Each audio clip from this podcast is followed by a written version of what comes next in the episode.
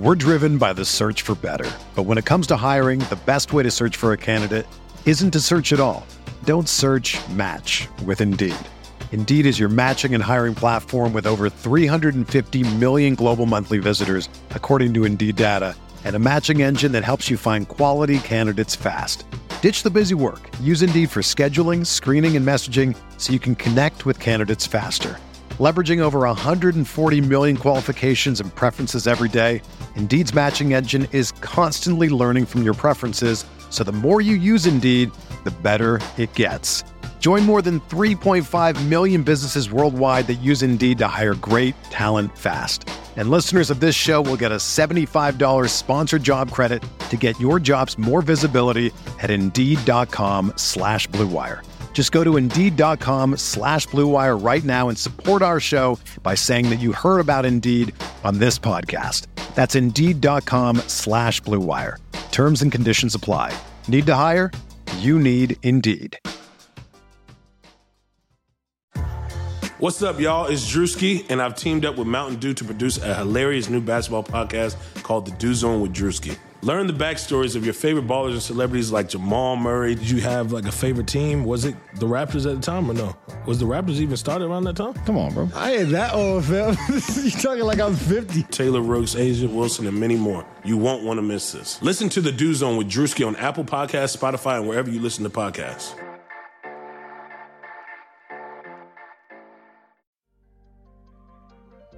Hey, welcome to Blue Wire. After you finish listening to this awesome Blue Wire podcast, make sure you check out the other pods in our Blue Wire family.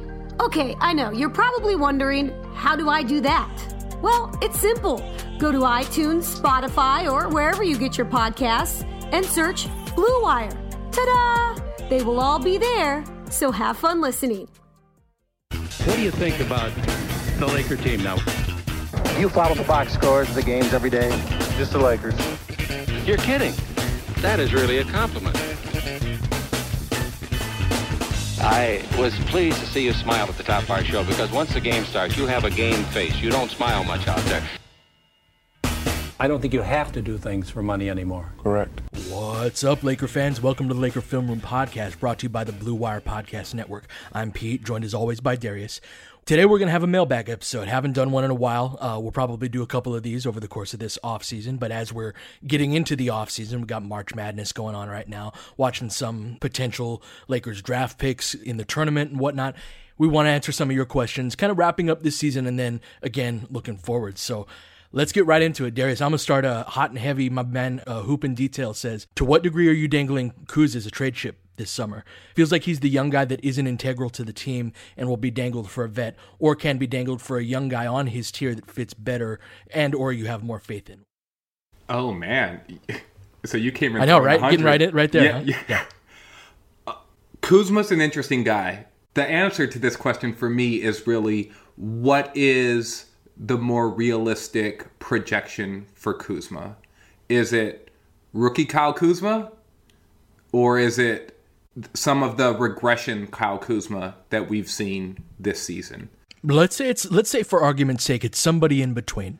Not quite the shooter he was as a rookie, but not as bad as he was this year. And I think that that's probably the major difference in his game from one year to the next. I think if that's the case, then I'm not sure what his trade value is, to tell you the mm-hmm. truth. Mm-hmm. And I think that he's best suited as a sixth man. Yeah. And I'm not sure what you get for a third year player who projects as a sixth man, even if he's on his rookie scale con contract. That is an excellent deal, right? Basically, like less than a veteran's minimum type of contract, or around that that that same amount, um, with team control next season and the season after that before he actually enters into restricted free agency. And and so I always like to look at these questions from the perspective of what is his actual value, not necessarily if the Lakers should be dangling him. Because what his value is is the most important part of the equation. Because the Lakers can dangle him all he like like all they want, but if they're not going to get anyone who's significantly better than him or actually a better fit, then I'm not sure what the purpose is. I think he can fit fine on this team if he's slotted appropriately. Are you higher on him? I'm not necessarily down on him. I just think that he, this season showed me that he probably had too big of a role for how he for how he actually played this season. I wouldn't say that I'm down on Kuz, but I do think you're talking it's a completely different conversation when he's not a reliable three-point shooter he does not have the defensive value of like Lonzo and Brandon. And so what comes along with those guys is questionable spot up ability, right? You cannot rely on them to shoot at a high end. Now they can get there, that's just not something that you can rely on at this point. I am willing to keep rolling with them because I think that they provide a lot on the other end of the court and in other aspects of the game with their ball handling. Brandon's really come a long way as an isolation scorer. Lonzo's passing. We you know we know what Lonzo can do and his impact on the game. For me, a guy like Kuz, like if you're going to be a scorer, and he was a guy that scored 41 points without a single post up or isolation touch against Detroit earlier this season. That's a special quality. But his shooting was so bad for so long that if it's somewhere in between the 30, 31% that he is right now and then the 36.6, I believe he was as a rookie. So we're talking a 33, 34% guy. That's still a below average type of shooter. I think that when you have other guys as part of the core where the shooting is a question mark, the guy who isn't that that good of a defender and doesn't provide a ton of value in other areas. I think it's hard to be a really valuable player where you're just a scorer and and you're not a shooter. Like if if Kuz could really let it fly from three, the player that he is right now, because he's got some passing ability, he can chase shooters off of screens. That's his primary defensive value, but if you're not a reliable shooter, I think that the fit becomes awkward alongside everyone else. And one of the things I've been thinking of lately, and I don't know the answer to it, and we can get to it uh, in another show. What does Kuzma and say the tenth pick in the draft get you? And like you said, his contract is pretty low, so you're not gonna if if you take salary back, you're eating into your cap space, right? So there are there are other factors like that that go into it, but uh, I, I, do understand the question and the the framing of that. You know, in terms of uh, is that something that we should be looking at? Ken, this is going to be a big summer for everyone. But go ahead. Can I ask you just a side question to this, and and we'll try to keep keep this short. When you were talking about all of his shooting, one of the things that concerns me with the shoe shooting isn't necessarily the percentages; it's it's his eagerness mm-hmm. to continue to shots, shoot. And, and so my question to you is is more along the lines of how much of a concern is his sort of mentality and shot selection considering his results play into how you feel about his shooting I would feel so much better if he was knocking down wide open shots and missing because he was taking too difficult shots. That that's something that that's like film work and reps and a coach getting on you saying, you know, stop taking dumb shots, right? the the fact of the matter is is he's shooting in the low 30s on wide open threes. So that's something that's a lot more concerning than if it was something that it was just a shot selection issue. So, uh, all right, moving on. Next question comes from Alvin. Simple question here. Based on his season, uh, do you think we should bring back Luke Walton? I like Luke Walton. Someone had said something about Walton on Twitter the other day, and I can't remember if I replied to someone or quote tweeted or what I said, but or what the circumstances were. But I basically said that um, it would be so very much like present day Lakers for them to give up on a young prospect after his third year, only for him to develop into something better or to show the promise that they thought they had in him somewhere else. Because um, mm-hmm. that's been a general theme, I think, with some of the young players that the Lakers have give, given up on, and now I now it looks very likely that they may give up on a young coach this is a complicated question for me because I think most of because my perspective on this actually doesn't matter. so I would, if it were me as an outsider looking in, um, in a vacuum, I would bring Luke Walton back personally. Okay. I think that he has the ability to communicate with players. I think that he has a good temperament.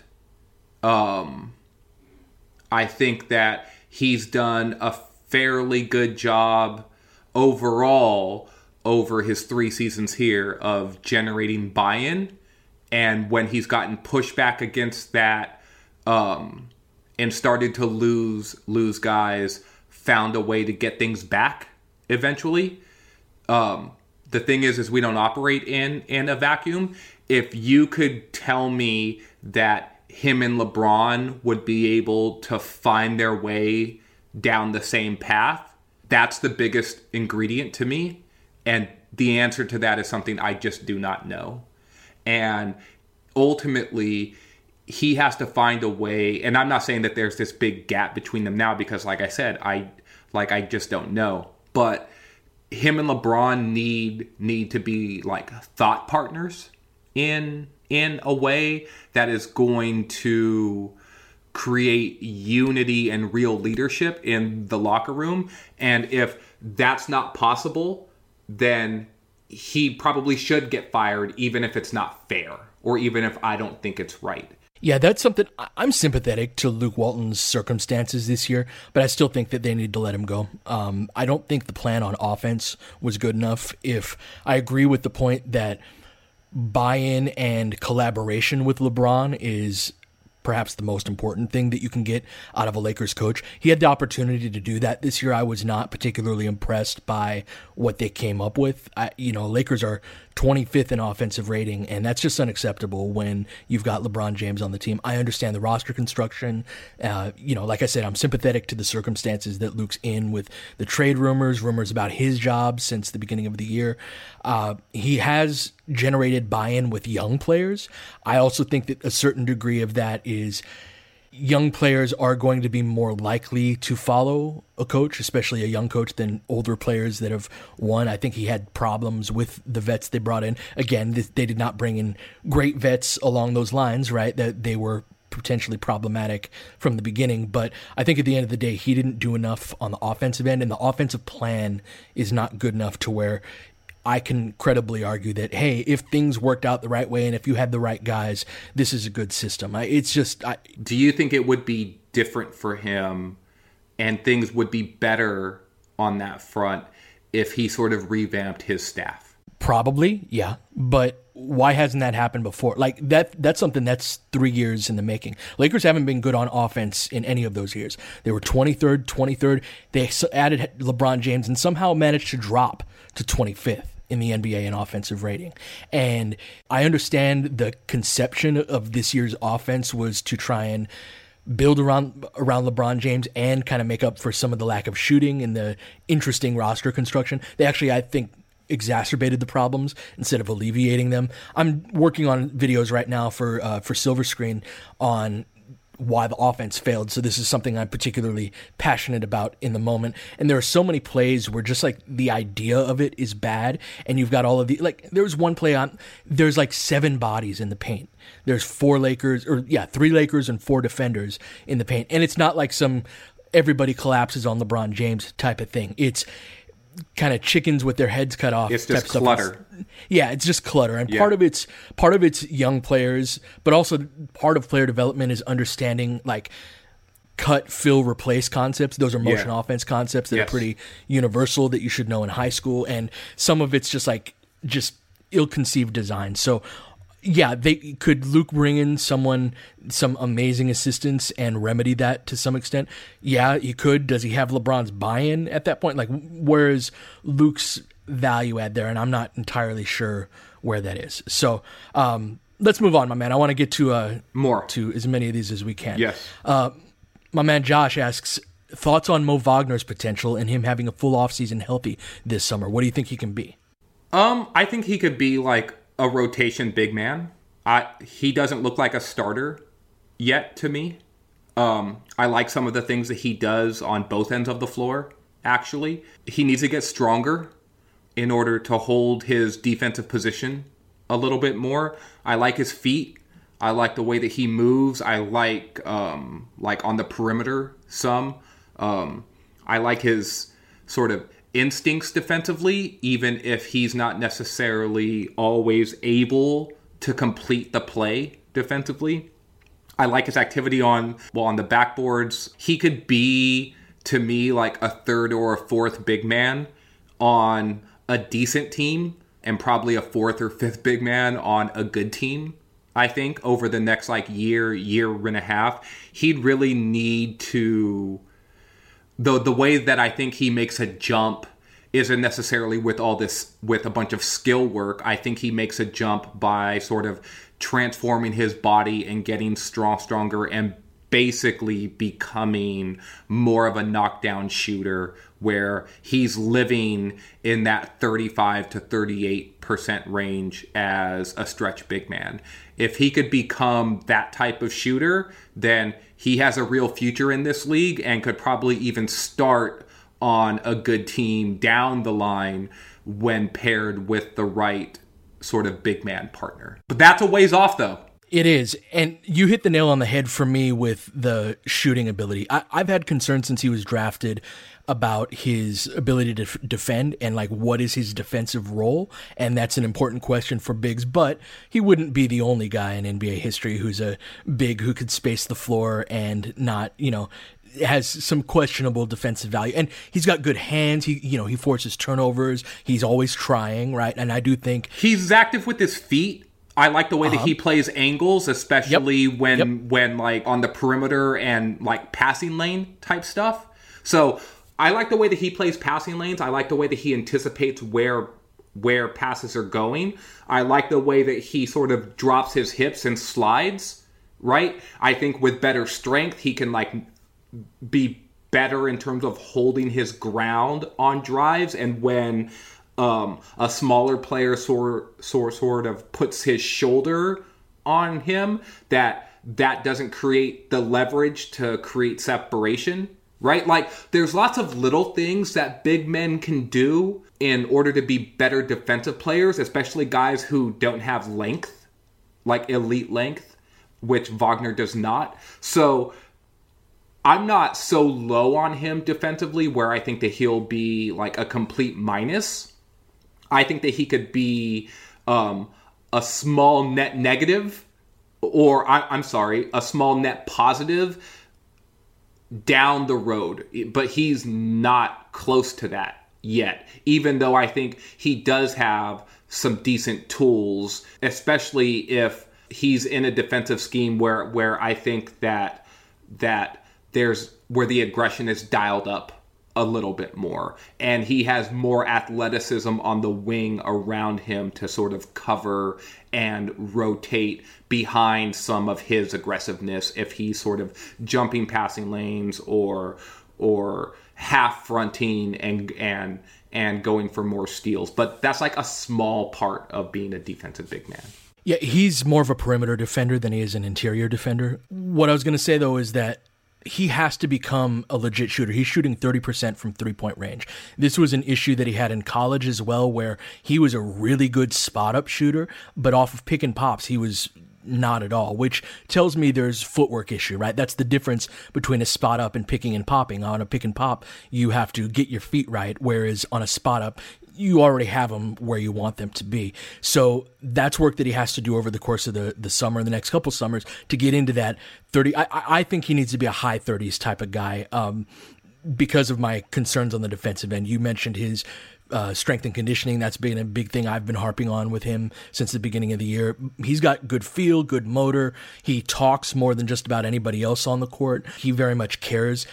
I think that he's someone that if he mastered the film room, he can combine that with his natural anticipation abilities, and that's how he could have a defensive role and maybe be a five in a lineup that switches everything. So he's not going to stay in front of your elite point guards or anything like that, but he can do a respectable job of that where it justifies him on the court. Uh, Josh, I know you're you're higher on him than I am. Um, I do think he has some potential, but I think a lot of it has to do with the type of shape that he gets his body in, and then his footwork on his jumpers. Just being able to, he has, for example, his follow through. I watch a lot of his pregame workouts um, before before games at Staples, and his uh, his follow through is really inconsistent. I have you know complaints about Lakers player development of are these things being addressed, and uh, so those are things that I think he has to become a really knockdown guy before we get to that point. Yeah, so, his his arc varies so much on on his shot that yeah. it really does seem like a release point issue or yeah. there's just something there where I'm just like, okay, this shot's a rainbow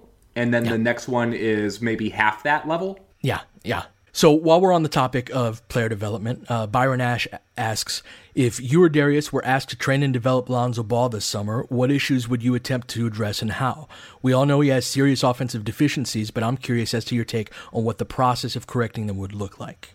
You first feet. I've been big on his feet since the the beginning. Um, he has always struggled to stop. Part of my frustration with the timing of his injury is he started to do some things where I was like, "Yes, that's what I've been waiting for." Right? Yeah. So when he comes off of screens and watch Caruso, Byron, as you're watching the the end of this season, Caruso has the same issues of once Caruso starts getting downhill, you rarely see him shoot a, a pull up jumper or or something like that. Lonzo has really good size as well that he needs to use more effectively when finishing around the basket. I think he jumps away from contact partly by technique and partly because he doesn't want to go to the free throw line. So for me, it would be a lot of like hard stop and dribble pull up type stuff and, and jump stops and just the little things that get you from going fast to slowing down to stopping things like that. Those and then that ability to change speed. So you know hesitation dribbles hang dribbles uh, things of, of that nature where he can he's really explosive especially for a guy for his size. When he gets his, going in a straight line he's really fast. He needs to be able to control that a little bit more. So there's so much focus for Lonzo on his his weird shooting stroke, and I do think he needs to revamp his stroke from the free throw line. But more than anything else, I think the getting his feet right and learning how to start and stop is going to unlock a lot for Lonzo. What do you see, Darius? Yeah, I see the same thing. And just to sort of build on that idea, um, I think that some of the stuff that you're talking about in terms of like speed control and getting his his feet right, I think that that's going to go hand in hand with um with refining his handle a little bit more. Mm, sure. Um you you know he is he is very much like a straight line player um and he is very much like a go go go player and I think that refining some of his some some of his ball handling, learning to get a little bit lower, um, a little bit of change of direction, a little bit of the things that you were talking about in terms of like like hang dribbles and and hesitation. He could use a little bit of um, sort sort of big guard schooling, right? Like getting guys on on his hip a little bit more, which is sort sort of like coming off screens and, and, like chopping your steps and getting low a little bit and getting a guy on your back. Those are all like sort of tricks of the trade. And we think a lot of times that things like that come from experience, but I also think that they come from a lot of skill work that he just hasn't had, I think, the opportunity to, to put in based off of how his summers have gone. So I think that these two things sort sort of go hand in hand for me. And and I agree with sort sort of revamping some of his shooting stuff, especially from the foul line, like where he's just not using enough leg. He's like he's just a stiff board up there, man. And he's yeah. shooting it with yeah. all arm, like like he needs, which also too sort sort of goes into the footwork stuff, but like more just like lower body training.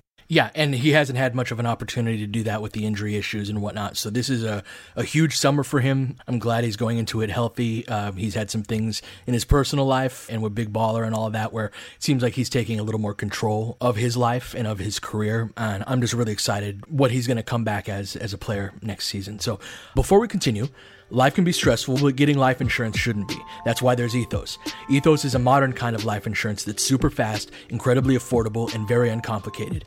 At getethos.com, there are no medical exams for policies covering under a million dollars, no hours of paperwork or meetings with pushy representatives. It only takes 10 minutes to apply, and you can rest assured knowing that you've taken steps to protect your family. And in most cases with Ethos, you can have that peace of mind for less than a cup of coffee a day with no hidden fees. Having life insurance can free you from stress. Getting life insurance shouldn't cause it. Discover how uncomplicated life insurance can be at Ethos. Get your free instant quote and submit your complete application in minutes. Just go to getethos.com. That's E T H O S, getethos.com. So let's move on, my man. Get back to the mailbag. Thank you to everybody for for the questions. All right, so I got one now here, Pete. It's from Mike, is what I'm assuming. P underscore Mike 04. He's asking if we could do if we could redo one Magic Pelinka decision, which would you choose? Trading Lou Williams, letting Julius Randle go, trading D'Angelo Russell, or drafting Lonzo over the field, Fox, Tatum, etc. This this might surprise you. I would pick letting Julius Randle go. And the reason for that is it's my understanding that Randle could have been had on a four-year deal at what his cap hold was last year, which was 12.4 million. So you're looking at basically what Jordan Clarkson got in 2016, around four years, 50 million dollar deal. I think that becomes like I think I think D'Angelo Russell is the better prospect of of him and Julius, but I think they could have locked Julius in on a really good value deal that would have been totally tradable, really positive asset. We've I mean we saw how he played his last year with the Lakers. He's played very well with the Pelicans this year. Them not like deciding like, hey, yeah, maybe we had this plan, but this certain thing emerged, this player emerged, and we have a chance to lock them in on a reasonable deal that we can do a lot of different things with. He's going to be a good player for us next year, and if we need to move him down the line, not it wouldn't be a salary dump. Like you can get something back for a guy on a valuable contract in his mid to late twenties. It's basically the prime of his career. So that would be the one of those that I would redo. How about you? Yeah, so not as a surprise. I agree with you. But I agree with you with a bit of a caveat. I think that they should have built up a better rapport and relationship with Randle in order to go into this past off season with him not so eager and with not as many hard feelings built up to get to the point where oh it's clear that I'm not a priority I want you to do this for me like renounce renounce my free agent rights, right? Mm-hmm. And let me become an unrestricted free agent.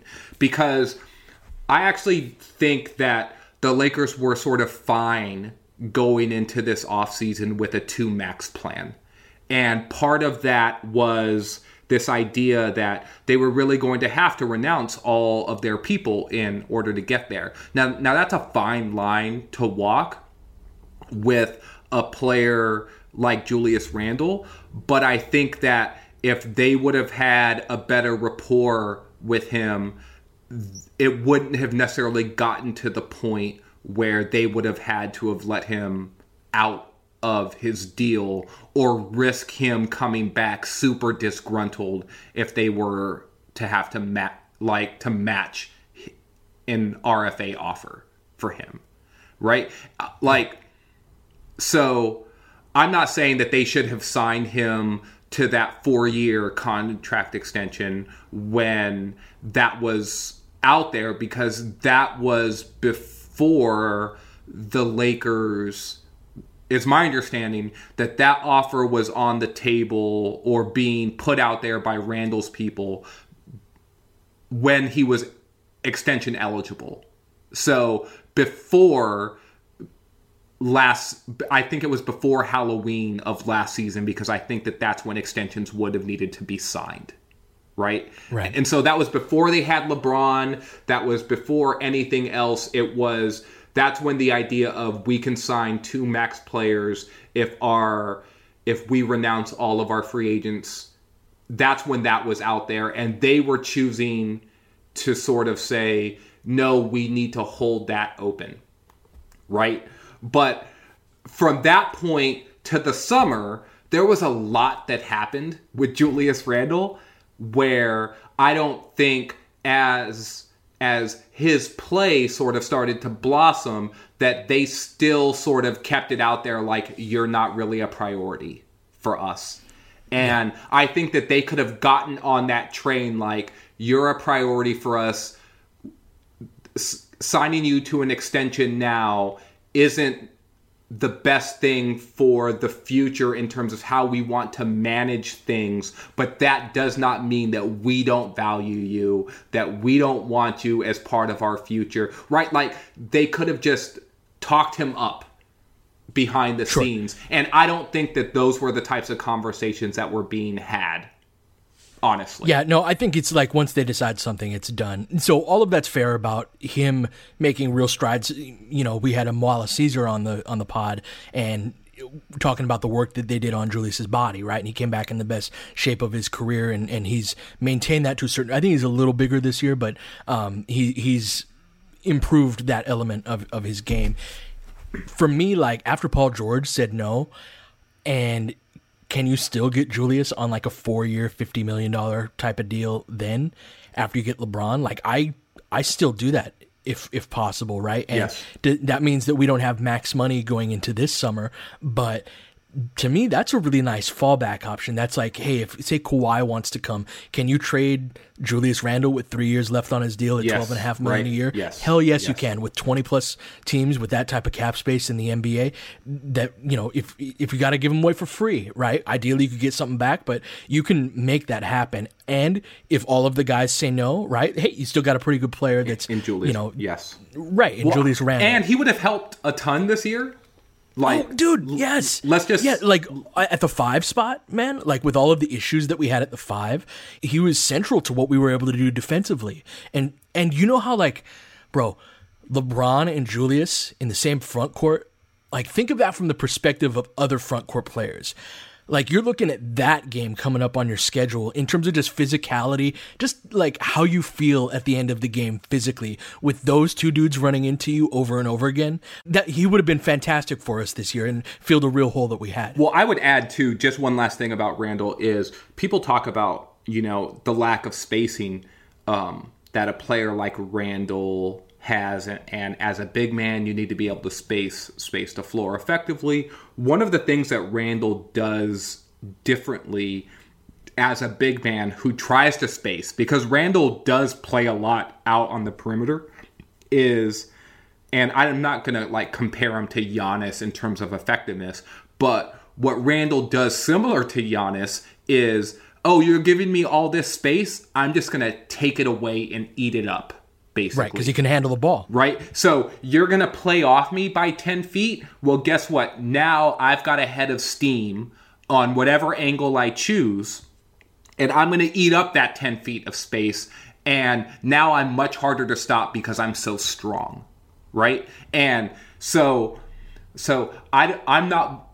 While I think the spacing stuff is real, I also think that it's not like he's like who would you rather have spacing the floor right? Would you rather have Julius Randle who when you swing the ball to him maybe no one is closing out on him but he's going to be able to eat up that space and get to 10 10 feet and in 8 feet and in and create a viable scoring opportunity? Or would you rather have sorry to do this Mike Muscala spacing the floor and basically a guy who is not going to do that he's going to shoot the open three and basically miss. Anyways all right. enough yes, about indeed. that because all right let's get more depressing. How about that? Let's get, uh, oh, patrick kennan asks what's the absolute worst case scenario for the lakers this summer? They fire the coach without a viable plan in place to get a replacement.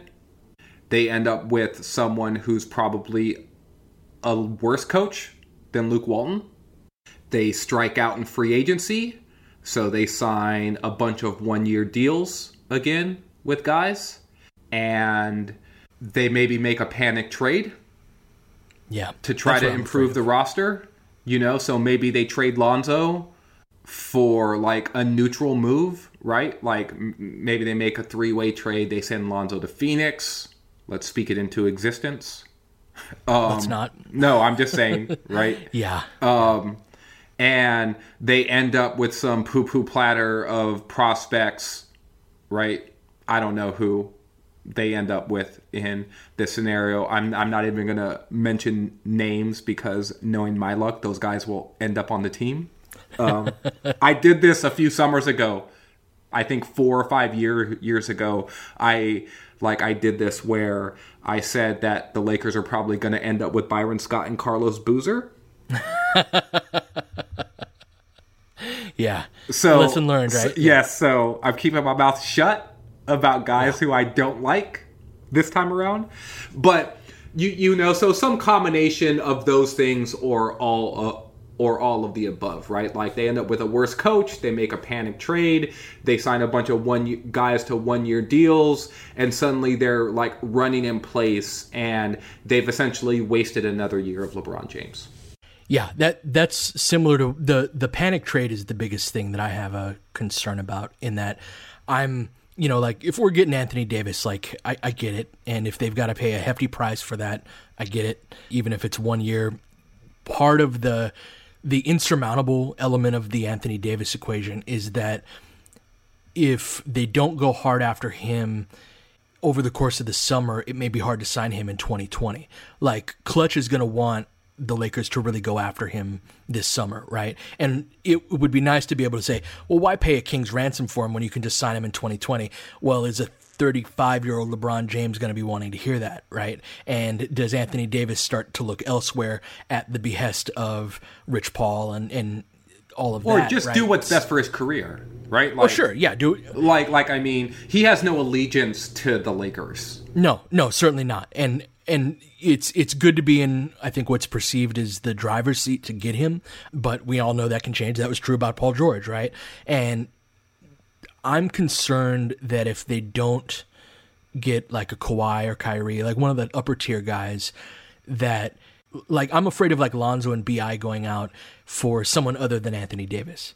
And one of the parts about this summer is that the Lakers don't have a lot of salary on the books aside from LeBron James, and the ones that they do that make any decent amount of money because Kuz barely makes anything, Josh barely makes anything. That's Lonzo and Ingram just to make the math work in a lot of circumstances. Now they do have that cap space they can trade a guy into, but ideally, right, they want to sign even if you're getting down to the Jimmy Butler, Kemba Walker type of guys. They have to be the type of guys that go out. So do you end up with like Jimmy Butler and then trading the the kids for Bradley Beal, who's very good, right? He's an all star caliber player. Is he, you know, Anthony Davis? No. Uh, so I'm afraid. My fear has been a long term one in that I thought the Lakers were really well positioned to make a run. I don't know if you remember this when we first started doing the pod. I had like 2020 circled on my calendar because Deng and Mozgov were going to expire. We had these young guys, a couple of whom would have to be extended by the time 2020 hit, but we'd still have a lot of cap space. Um, we were fortunate to get LeBron well before that, but I always really envisioned this future where we had really high end sustainable success where we'd sign these max guys that as they were declining, the young guys would be coming up. And I'm afraid we're going to trade that for a two year window alongside LeBron James. And LeBron is still a great player, but not like alter everything you do, you know, completely change your timeline and get rid of everybody who doesn't fit it. I, am not sure he's that good anymore. So for me, that's my that's my worst case scenario. So Darius Sten asks, what would you be comfortable paying KCP this summer? A fond goodbye. a, a, nice compliment. He rubs me the wrong way, man, and he can like he can really get hot. He's got some defensive ability. Like I, am he's done a with KCP. player than Rondo. I'm done with KCP. Tell me, talk to me. You you are rarely this definitive, so no, I, it, I need to hear this. It's like, look, you know, you ever gone to a restaurant for like, you know, over the course of a couple of years, I don't know, a half a dozen times, eight times, ten times, and you're like, you know, like, like, oh, this meal was okay. I think next time I'm gonna try this. And then mm-hmm. you go back and you're like, oh, you know, that was good, but hmm, I'm not sure. I think next time that thing looks good like on the menu or maybe you see someone walk by and they're like oh that looked good maybe i'll try that next time i'm here right? And then after a while, you realize, you know what? Like, I'm not really that into this food. This restaurant is now off of my list. That's basically KCP. I'm not. He's not a bad player, right? He's just fallen out of favor with me to the point where I'm good. Yeah. Like, the Lakers have had him for two years. He's shown some real ability. That's fine. He's. But he's been so up and down, and some of the decision making is not there. So, my ideal type of player is if you're not a superstar type of player, guys I really like are guys like Andre Iguodala. it's and in a way, this will speak to wh- why I also like like Lonzo Ball for for example is these are guys who know how to really play and they understand the mechanics of the game and situational basketball to the point where they are seeing things ahead of time. KCP is sort of the opposite type of player. KCP is a guy who plays the exact way. His decision making is rarely, if ever, influenced by circumstance, by how well or not well he's playing. He basically is going to go about the game the same exact way. And when his game is on, it looks so good, right? The jumper is falling, he's active and making plays defensively, and everything is just like, oh man, like this guy can play, and he's only 25? Like, wow, give me more and more of this guy. And then there are those games where you're just like, what are you doing out there? But what you realize is is that it's the same thing every single yeah. time. Right? Like there's no like there's variance in how well he plays, but his approach never changes. I also think like we'll never see it at least not these 2 years, but I think his type of decision making is fatal in the playoffs. I think it becomes even more emphasized that lack of awareness. Yeah, he's just I don't know, man. Like I'm over it. So I I'm with you on that. He is not somebody that we think of as one of the like guys who doesn't give consistent effort, but he's totally a guy who doesn't give consistent effort either. And there's a lot of pouting. He was probably the guy, and I think the feeling was mutual that didn't like Luke Walton the most and didn't like the minutes that he was getting. And he has he's had a sense of entitlement to him that I really dislike in terms of like the shots that he deserves, the minutes that he deserves, that just has not been supported by his play. For me, I want role players where I can depend on their effort level every night. That's going to be something that you've got to be able to rely on on a night to night basis. And the Lakers signed a ton of guys where their effort is inconsistent. I can live with a jump shot coming and going and with you getting hot some nights and not, you know, that's that's one of the reasons Caruso's been a joy to watch is cuz I know he's going to bring it every single night. And I am just done with role guys who do not fit that bill. Like you have to be super talented to to get away with that. Just compare and contrast him to Josh Hart.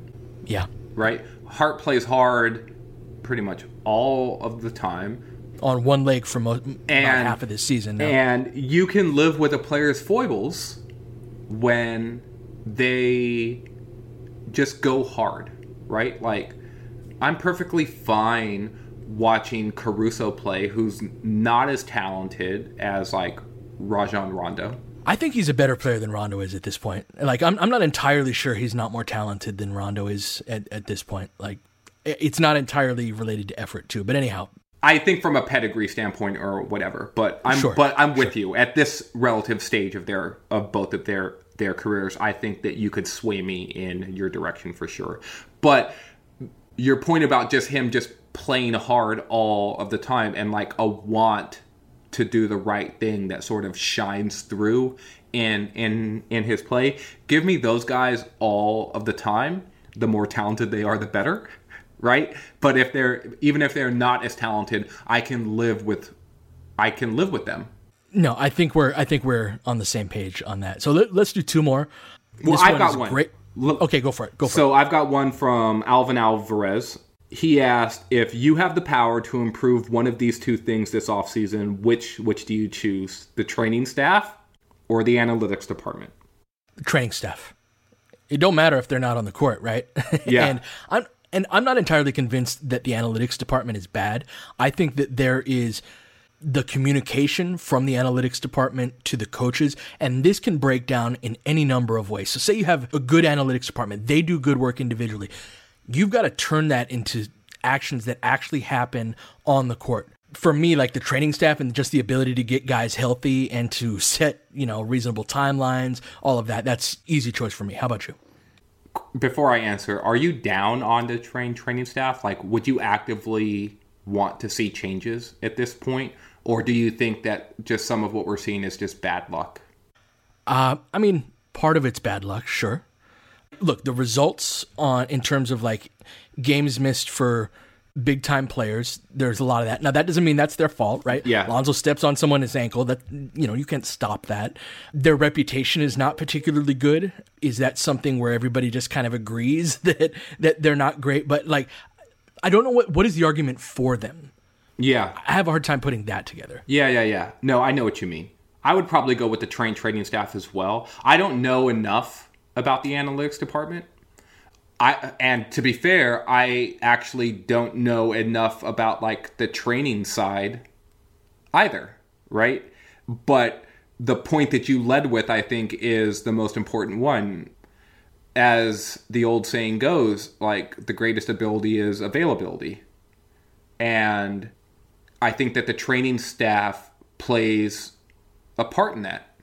You know, from the training staff to strength and conditioning.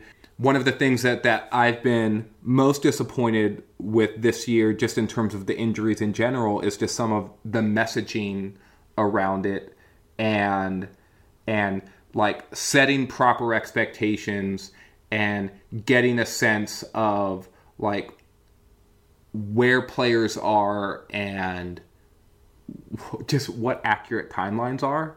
You you you know like i mean and it started early man like you like mo wagner got hurt in summer league and Right. It was two and a half months later.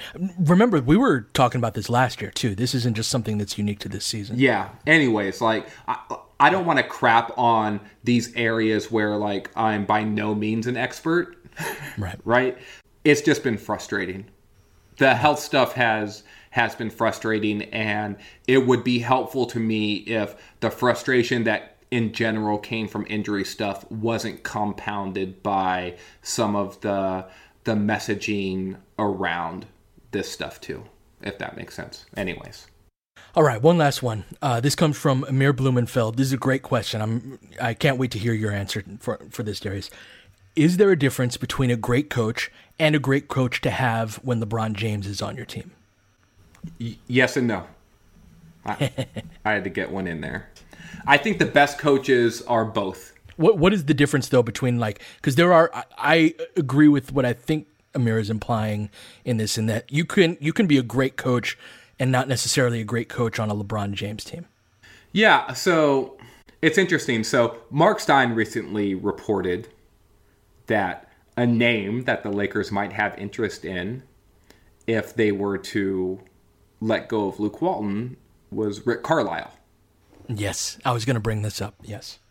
And Carlisle has often butted heads with his point guards. Now, LeBron James is not a point guard, but LeBron James is a point guard. um, and he, Carlisle is known to call a lot of plays. He's known to be um, a bit acerbic with players at times. I think that he's had his most success. I think him and Dirk have actually been like a great pairing because Dirk is like sort of like a laid back, take everything in stride type of guy who's also like uber competitive, right? Which is sort of like a rare mix, I feel like, mm-hmm. in well, well, in the modern NBA or in the NBA in general. And, and and so I think Carlisle might be the type of example that I would circle here as someone who is clearly a great coach who might not match up well with LeBron, right? Whereas I think a guy like like Pop or like prime Phil Jackson or even Pat Riley might be able to find his way in with LeBron a certain way. I would pay to see Popovich coach LeBron in that what I think it comes down to is are you able to let go of some control of how the offense runs in particular without letting him walk all over you. And that's a real balancing act, right? Because if you go in too far in one direction or the other, you're running into problems of him trampling all over you, which teammates are going to see, or if you're too controlling, then he's going to have issues with you not letting him be one of the greats of all time and and doing his thing. So for me, Carlisle is a perfect example of somebody who's a great coach, but would not be a great coach for LeBron because of that demand for control. It goes too far in that direction. I wonder if Popovich could be that too. Popovich, his thing that he always said is, I've always wanted guys who are over themselves, right? And that's who we look for with San Antonio. LeBron is a lot of things, but over himself is not one of them. And and to me, that's okay. Like that has a negative connotation to it. I love the Kobe's, the Magics, the LeBrons, the guys who like they're out there doing their own damn thing, and like you are either coming with them or you're against them. I like that, right? But that seems like a clash waiting to happen with like a Popovich and a LeBron. Whereas I do think a Riley or uh, you know, I think Doc Rivers would have been a really good coach yeah. for LeBron had had he been available. Those type of guys that have command of the room, but are not necessarily micromanaging every element of what's going on on the court. The one thing I'd say about the pop thing that I would push back slightly against is that LeBron his his instincts though are still to play like quote unquote the right way. So LeBron will yeah. still like. I feel like LeBron will still make the extra pass. He will still play an unselfish brand of basketball. I just have a hard time envisioning LeBron running through like motion strong and you know different sure. like all of the sets that you know what I mean like yeah yeah he plays the right way he makes the extra pass it's also give LeBron the damn ball and get out of the way sure there's a lot of and what LeBron does and I have a hard time envisioning Popovich being that cool with that you know I'm not going to stand for Gregg Popovich here, but he he found his way with like Parker and Ginobili as well. Mm-hmm. Sure. Right. And he also got him young and he like cracked the whip on them. He did a lot during that and, time. And then and then ultimately their talent won out. So I'd be very interested to see sort of like there are all these stories about sort of how Pop managed like like Team USA stuff as well, right? So I'd be very interested to sort of see how he would walk that line with like a player like LeBron, right? And not in like an all-star environment. But it's it's a great question, man. Like I like I think ultimately though the type of guy you need for for LeBron is someone who is accessible, someone who will sort of sort of like see him and accept him as a peer, right?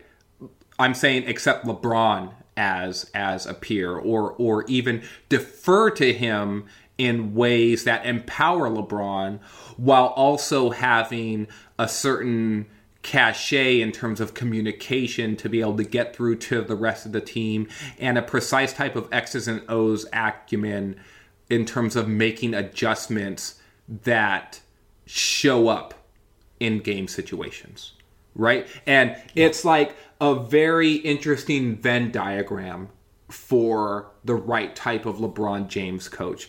And it's one of the reasons why I actually haven't given up on Luke Walton in this regard, even though I know that you're more down on him from an X's and O standpoint than I am. Like, I'd be very interested to see a Luke Walton coach team where just even like 75% of the players actually had you you know even like just 75% man yeah i i'm skeptical of that and we'll probably won't know at least. Yes, in- and- and we'll probably for the see Lakers, it. But yeah, exactly. But Luke's a young guy. He'll find himself as an assistant soon or as a college head coach soon, and, and he'll be all right. So, um, Thank you to everybody for your questions. We actually have a bunch of them that we didn't get to. A lot of them have to do with like off-season moves. So we're going to give it a couple weeks. I'm going to save these and get back to them because they're still going to be relevant as we enter the draft and the off-season. And we'll get to more of those questions in a future episode in two, three weeks or so. But until then, you've been listening to Laker Film Room Podcast, and we will catch you guys next time. Just give me a chance to think. It takes me a little while to get warmed up. I know it does take you a while to think. Rebound to Vlade. Nice rebound to Vlade. Oh, magic a head and shoulder fake. Goes under and scores. Standing ovation. Listen to the crowd. I think that is a cosmetic call, baby. Okay, kid, you're all right in my book. Will you get these idiots out of here?